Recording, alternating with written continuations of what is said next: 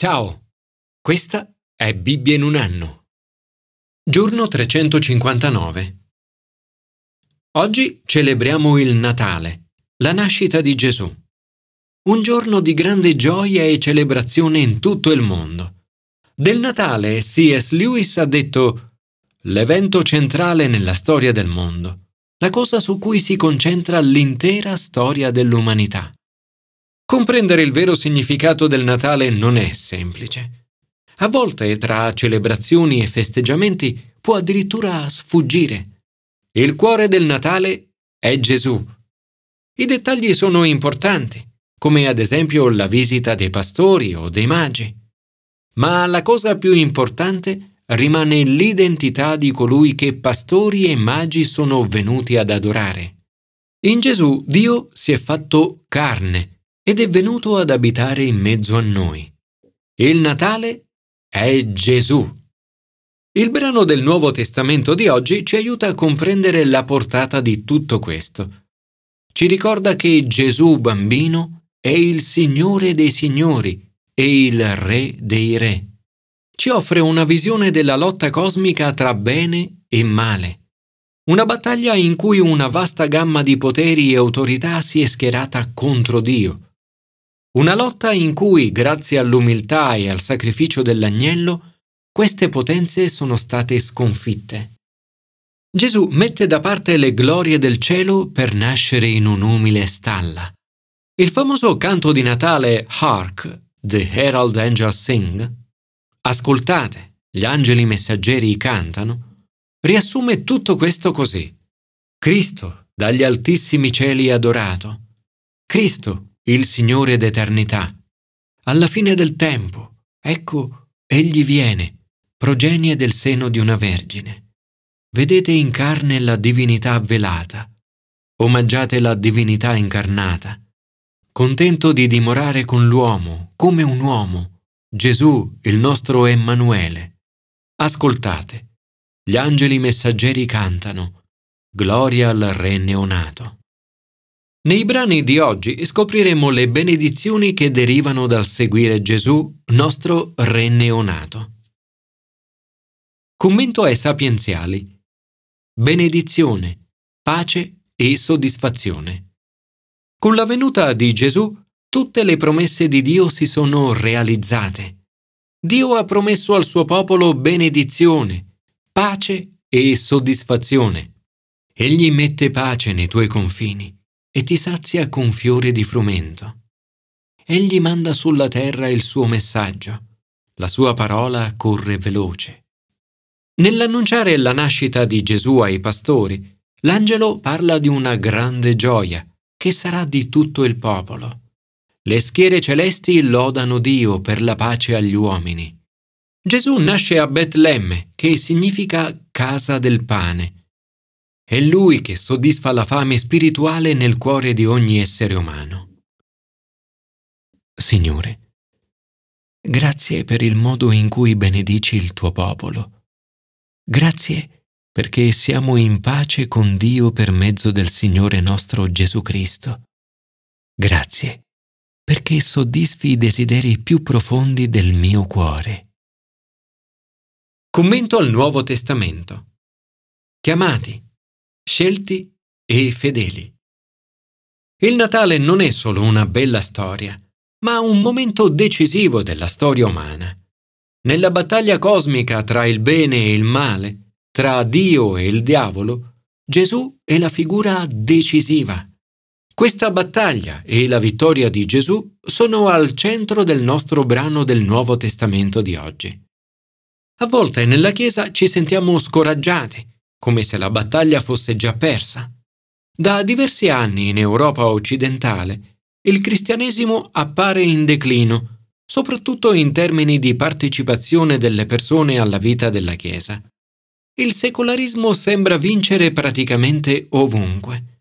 Il libro dell'Apocalisse ci rivela ciò che dietro le quinte sta succedendo e come le cose andranno a finire. Il mondo oggi sembra immensamente potente, attraente e seducente. Una superficie questa sotto la quale troviamo spesso tanto male e tanta opposizione all'agnello. L'opposizione a Gesù è personificata in Babilonia la Grande, la madre delle prostitute e degli orrori della terra, ed è descritta come una donna seduta sopra una bestia scarlatta. Nel contesto originale, Babilonia rappresentava l'antica Roma. I 7 monti sui quali è seduta la donna rappresentavano i 7 colli intorno a Roma. In superficie, l'impero romano è qualcosa di molto attraente. È tutto ciò che il mondo può offrire. Era vestita di porpora e di scarlatto, adorna d'oro, di pietre preziose e di perle. Ma sotto questa superficie attraente si nasconde violenza e vizio. Con lei si sono prostituiti i re della terra, e gli abitanti della terra si sono inebriati del vino della sua prostituzione. Gradualmente questa violenza e questo vizio si dimostrano non casuali, ma pensati per attaccare Dio e il suo popolo. I personaggi che troviamo nella prima metà del brano hanno un unico intento: combattere contro l'agnello. La notizia meravigliosa è che l'agnello li vincerà. E non solo vincerà, ma vincerà con noi. Combatteranno contro l'agnello, ma l'agnello li vincerà, perché è il Signore dei Signori e il Re dei Re. Quelli che stanno con Lui sono i chiamati, gli eletti e i fedeli. La Chiesa è oggi sottoposta a grandi attacchi e le forze delle tenebre sembrano avere la meglio. Per questo trovo questo versetto di grande conforto e incoraggiamento. Madre Teresa ha detto: «Dio non mi chiama per avere successo, mi chiama per essere fedele». Se saremo fedeli a Gesù, alla fine avremo successo, perché alla fine Gesù vincerà. Per questo oggi è un privilegio essere parte di coloro che sono chiamati, scelti e fedeli seguaci di Gesù. Gesù, il bambino, nato in quel giorno del primo Natale, è cresciuto, è morto come agnello di Dio ed è risorto. Alla fine l'agnello vincerà ogni male, perché è il Signore dei Signori, è il Re dei Re. Questa è una notizia meravigliosa da celebrare soprattutto in questo giorno di Natale. Un noto canto di Natale dice: «Ricorda che Cristo, il nostro Salvatore, nacque il giorno di Natale per salvare noi tutti dal potere di Satana». Signore, grazie, perché sei il Signore dei Signori e il Re dei Re.